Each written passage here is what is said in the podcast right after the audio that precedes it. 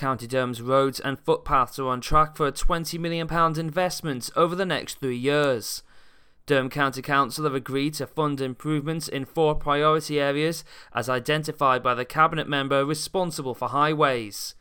The county's unclassified road network, public rights-of-way, urban and rural footway links, as well as paving and street furniture in Durham City will all be invested in under the proposals.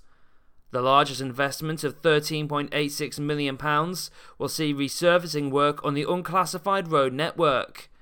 It is hoped this will raise Durham's network condition rating to above the national average for its road quality and reduce the number of roads needing treatment.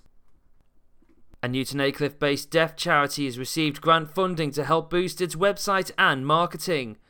The Open North Foundation provided £3,000 of grant funding, the largest awarded by the not-for-profit organisation so far, to Rare Rockets, a charity which aims to empower deaf people to have equal opportunities and choice to services, interactions and society however they choose. The majority of the grant will fund Rare Rockets' InVision work, a visual alternative to a text-driven advert or message.